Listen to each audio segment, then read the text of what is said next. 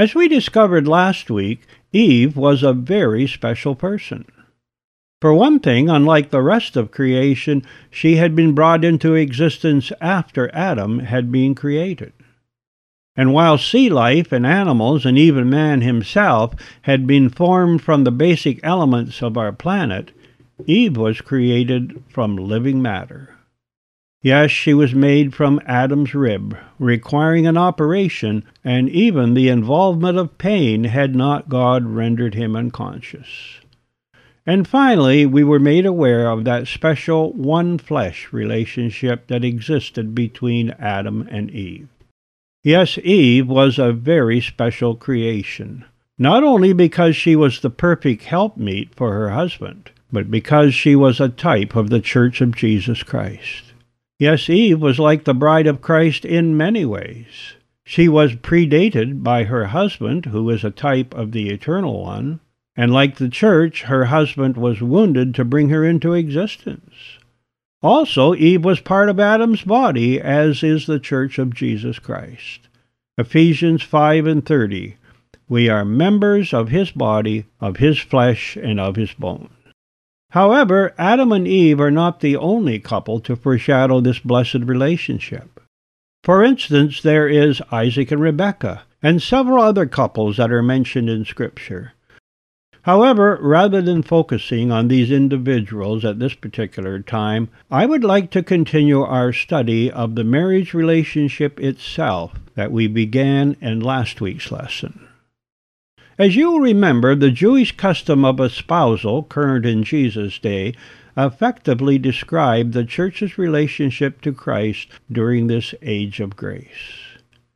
And just as the espoused bride waited for her bridegroom's arrival, so we should be expectantly waiting for Christ's second coming. For thirty three years Jesus walked the dusty roads of Israel, but this time his feet will not even touch the ground. No, he will come in the clouds, and his espoused bride will meet him in the air. But there is more. Not only does the espoused Jewish bride describe our relationship to Christ in this age of grace, but the institution of marriage itself is very instructive when it comes to describing this heavenly relationship and vice versa. Let me explain. As we noted in last week's lesson, God, through Adam, placed the marriage relationship on a firm foundation. Therefore shall a man leave his father and his mother, and shall cleave unto his wife, and they shall be one flesh. Yes, God intended marriage to be permanent not only because it is the basis on which our society is built, but because Christian marriage foreshadows the eternal relationship between Christ and His church. And not only does the permanence of this earthly institution teach us a valuable lesson concerning eternal security, but this heavenly relationship with Christ is a stabilizing force in our own marriages. So both the type and the antitype are very important, and both are completely intertwined. That's why Satan has made such an effort to tear down the stability of marriage and the stability of our salvation. Let's look at Ephesians 5, where Paul uses the type and the antitype to explain and strengthen each other. Ephesians 5 21 to 33 submitting yourselves one to another in the fear of God. Wives, submit yourselves unto your own husbands as unto the Lord. For the husband is the head of the wife, even as Christ is the head of the church, and he is the Saviour of the body. Therefore, as the church is subject unto Christ, so let the wives be to their own husbands in everything. Husbands, love your wives even as Christ also loved the church and gave himself for it, that he might sanctify and cleanse it with the washing of water by the word, that he might present it to himself a glorious church, not having spot or wrinkle or any such thing, but that it should be holy and without blemish. So ought men to love their wives as their own bodies. He that loveth his wife loveth himself.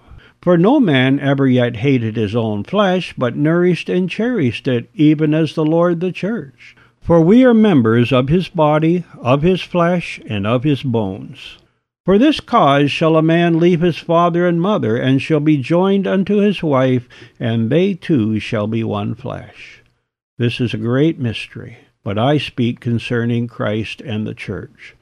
Nevertheless, let every one of you in particular so love his wife even as himself, and the wife see that she reverence her husband.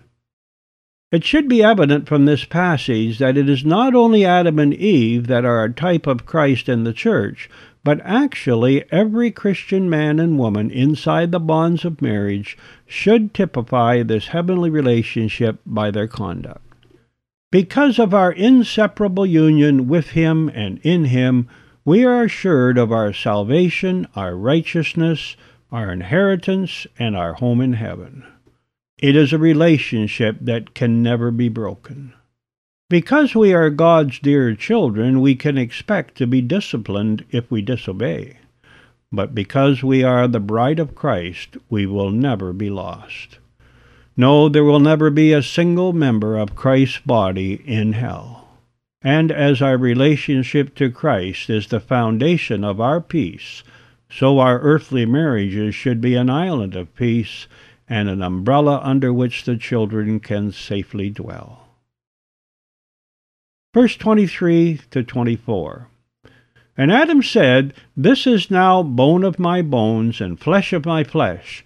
She shall be called woman, because she was taken out of man. Therefore shall a man leave his father and his mother, and shall cleave unto his wife, and they shall be one flesh. I'm sure everyone will agree that verse 24 places marriage on a stable foundation, but was this utterance merely Adam's opinion on the subject? Certainly, verse 23 tells us that it was Adam that spoke these words. However, I still don't believe he was the author of these words.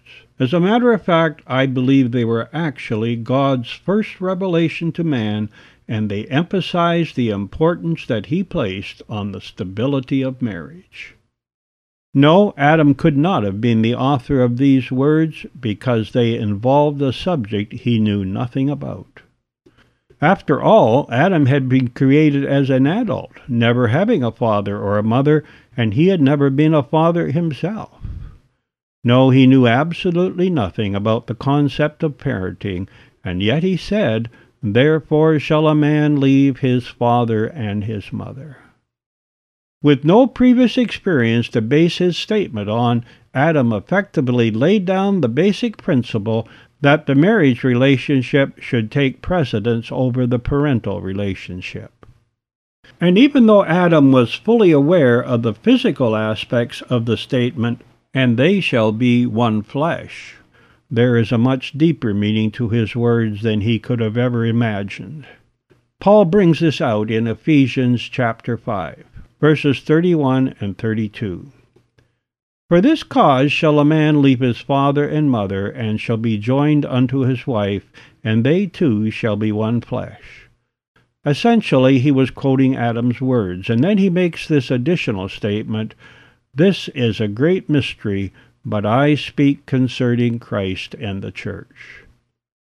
So even though Adam was completely unaware of the fact that he and his wife were a type of Christ and his church, and that their marriage was a picture of the church's unending union with Christ, he effectively nailed down the permanency of marriage on the very day that God brought Eve to him.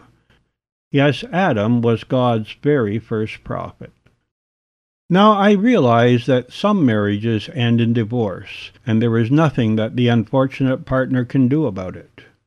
I have the greatest sympathy for those who have gone through that devastating experience, and I'm not here to judge them. However, the principle still remains God intended marriage to be permanent. And Jesus quoted Adam's very words, although he attributed them to God, to make this point. We see that in Matthew 19, 3 to 6.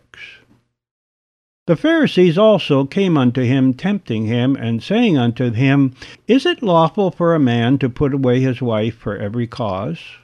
And he answered and said unto them, Have ye not read that he which made them in the beginning made them male and female, and said, For this cause shall a man leave his father and mother, and shall cleave to his wife, and they twain shall be one flesh? Wherefore they are no more twain, but one flesh.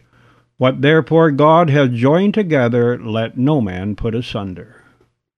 So there you have it. Marriage was instituted by God, and he immediately protected it by his inspired word, Therefore shall a man leave his father and his mother, and shall cleave unto his wife, and they shall be one flesh.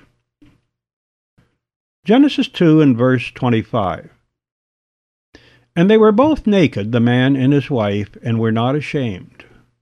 Obviously, they didn't need clothes to protect themselves from the elements.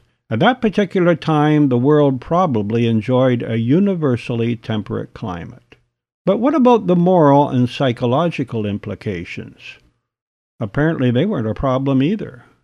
And we will be discussing this subject a little more thoroughly when we get further on in Genesis chapter 3, but we must begin at the beginning. And here we are, at the beginning of this chapter and verse 1. Now the serpent was more subtle than any beast of the field which the Lord God had made.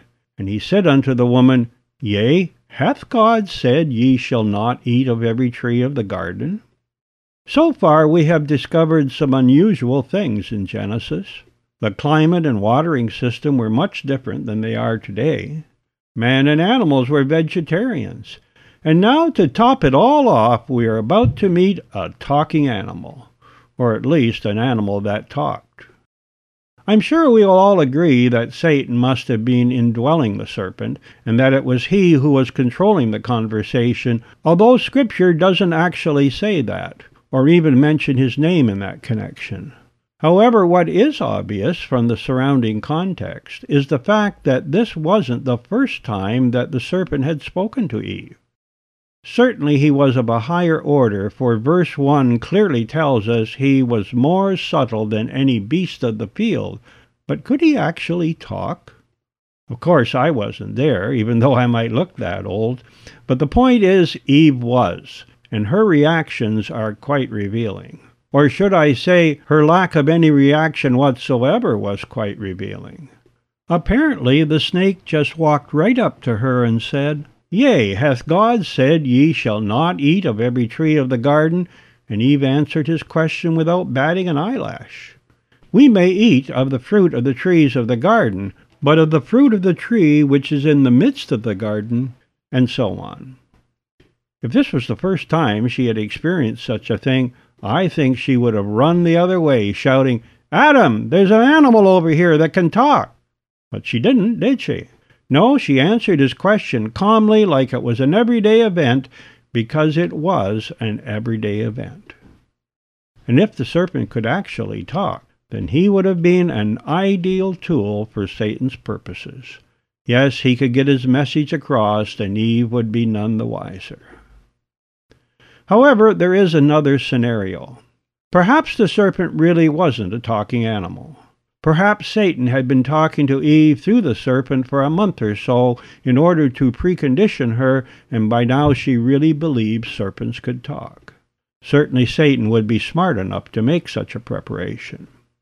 But actually, it doesn't really matter whether the serpent could talk or not. What does matter is the content of their conversation, because it has affected us all. So let's listen in. If we stand behind these bushes, no one will ever notice us. Genesis 3 and 1. And he said unto the woman, Yea, hath God said, Ye shall not eat of every tree of the garden? Here is the very first indication that it really was Satan who was controlling the conversation. Yes, the very first words out of the serpent's mouth questioned the reliability of God's word. Hath God said? Did God actually say that? Maybe Adam got it all wrong. Maybe there was something lost in the translation. And even today, it really doesn't matter who is actually speaking. Whenever the reliability of God's Word is questioned, you can be pretty sure who is controlling the conversation. Yes, that's step one in Satan's program. Question the Word of God. And it's still step one in his program, and it still works very well. Did God actually mean it when he said, He that believeth on the Son hath everlasting life, and he that believeth not the Son shall not see life, but the wrath of God abideth on him? Surely a loving God would never say there is only one way to heaven. That's just too narrow. And besides that, there are so many contradictions in the Bible. No, you shouldn't take everything literally. For instance, look at the book of Genesis. You know, that part about a flood covering the whole earth and a boat that could hold enough animals to repopulate the entire world? Yes, that's step one. Question the Word of God. But you have to give Eve credit for one thing. She did answer the serpent's question by quoting the word of God. Verse 2 And the woman said unto the serpent, We may eat of the fruit of the trees of the garden, but of the fruit of the tree which is in the midst of the garden, God has said, Ye shall not eat of it, neither shall ye touch it, lest ye die. But she didn't quote it very well, did she? Somewhere along the line, someone added to God's statement. Maybe it was Adam. After all, he was the only one who had actually heard God's commandment. Or was it Eve? We don't really know, but the fact remains someone had been careless, or perhaps even worse, in their handling of the Word of God. Here's what God actually said But of the tree of the knowledge of good and evil thou shalt not eat of it. And that's all he said, other than spelling out the consequences. However, Eve added the words, neither shall ye touch it. Do you detect a certain tone of discontent in those words? They were Eve's words, or possibly Adam's, and they revealed a rather negative attitude toward God's commandment. Isn't that the way it is with false cults? They add and take away from the Word of God in order to promote their own opinions and agendas. So that was step one question the Word of God. And having found a little chink in Eve's armor, Satan felt confident enough to take step two. Verse 4 And the serpent said unto the woman, Ye shall not surely die. Having successfully questioned God's word, it wasn't long before he blatantly denied it. Ye shall not surely die. When Eve heard that statement, she should have run for the hills, but she stayed, and she listened. And as she listened, she began to question the motives of her best friend, and that left her wide open for step three the substitution of a lie for the truth. Verse 4 And the serpent said unto the woman, Ye shall not surely die. For God doth know that in the day ye eat thereof, then your eyes shall be opened, and ye shall be as gods, knowing good and evil. God had said, In the day that thou eatest thereof, thou shalt surely die. But Satan said, In the day that thou eatest thereof, then your eyes shall be opened. Yes, he actually quoted God's words, and then he added some of his own. And you know what? That's exactly what Eve had done.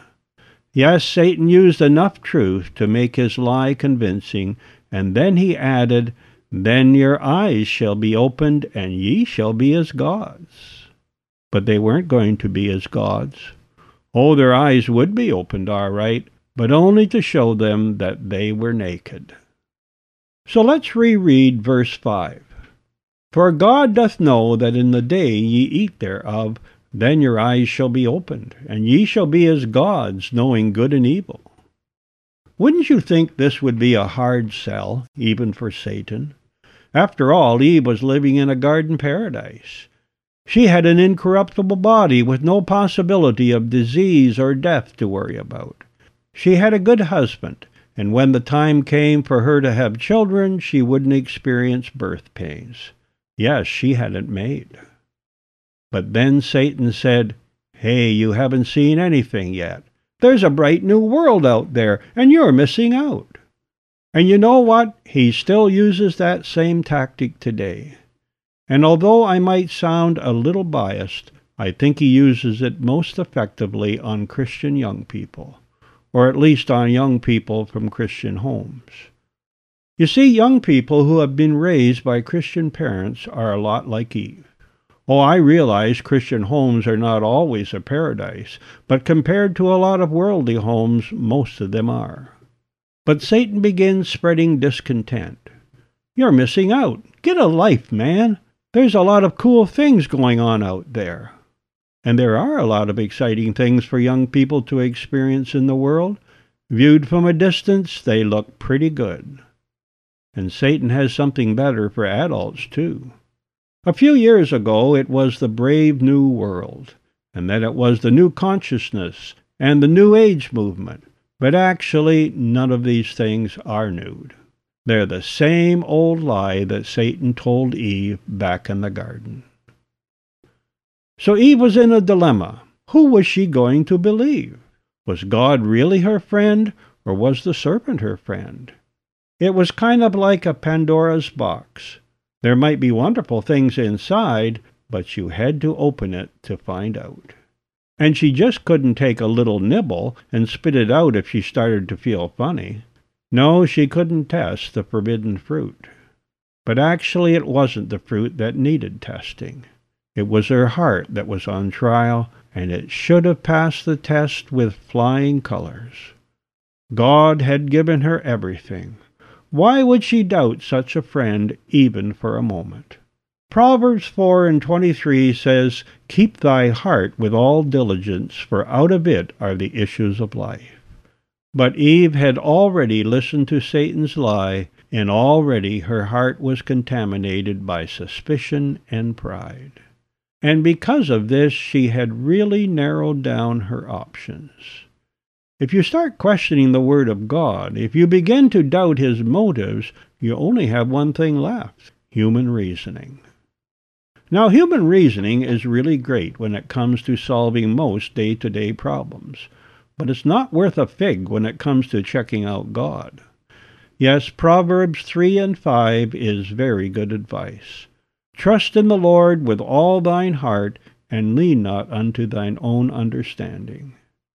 And with all the emphasis we place on smarts today, the real issues of life are still a matter of the heart. However, Eve had decided to follow her head rather than her heart. Verse 6 And when the woman saw that the tree was good for food, and that it was pleasant to the eyes, and a tree to be desired to make one wise, she took of the fruit thereof, and did eat, and gave also unto her husband with her, and he did eat. Actually, it's not too surprising that human reasoning came up with the lust of the flesh, the lust of the eyes, and the pride of life. For 1 John 2 and 16 tells us that's all there is in the world. And even when he tried to tempt Jesus, Satan could only come up with these same three categories. In Jesus' case, he started out with the desire of the flesh. If thou be the Son of God, command that these stones be made bread. What an appealing suggestion this must have been after a forty day fast. Again the devil taketh him up into an exceeding high mountain, and showeth him all the kingdoms of the world and the glory of them. Here we have the desire of the eyes, but of course Jesus wasn't buying it. Then he tried the pride of life. Cast thyself down from a pinnacle of the temple. The angels will catch you, and you will be immediately recognized as their Messiah. In each case, Jesus countered the devil's temptations by quoting the Word of God. And we should hide God's Word in our hearts also against the day when Satan tempts us in these very same areas. Well, Eve had a good look at the tree of the knowledge of good and evil, and right away she noticed that the tree was good for food. Well, I should think it would be. After all, God made it. That was the appeal to the desire of the flesh. But what about all the other fruit in the Garden of Eden? Wasn't it good for food? Why do we always convince ourselves that forbidden fruit will taste so much better? Why does the baby tip over his pablum trying to reach his father's food which he is unable to digest? It's just human nature, isn't it? And then she took another look, a very wistful look, and she discovered that it was pleasant to the eyes. How could something be bad when it looked so good?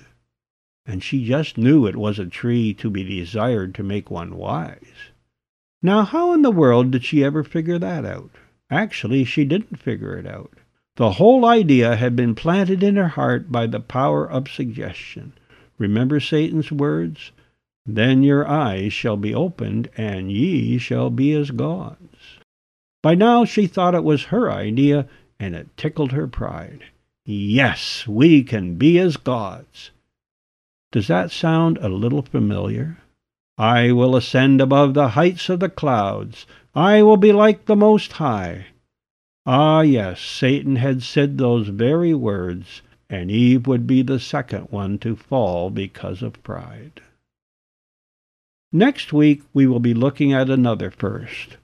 Yes, Genesis chapter 3 records the first time that man experienced God's judgment. At first we might be inclined to think that God was a little harsh. After all, it was only stealing apples, wasn't it? Actually, we don't really know what kind of fruit it was, but that's not the point. You see, it wasn't the apple in the tree that was the problem, it was the pear on the ground. No, it wasn't the case of stealing apples. It was nothing less than rank rebellion. Let's close in prayer. Heavenly Father, if we've learned nothing else from this lesson today, we have learned the power of choice. Satan couldn't force Eve to eat of the forbidden fruit. She had to make that choice herself. And we know, Heavenly Father, that you do not force us to accept your Son. Even though it means everything, we have to choose to forsake our sin and to choose the Lord Jesus Christ as our Savior. Help us, Heavenly Father, to choose to serve you, to choose to obey, to choose to believe your word. For we ask this in Jesus' name. Amen.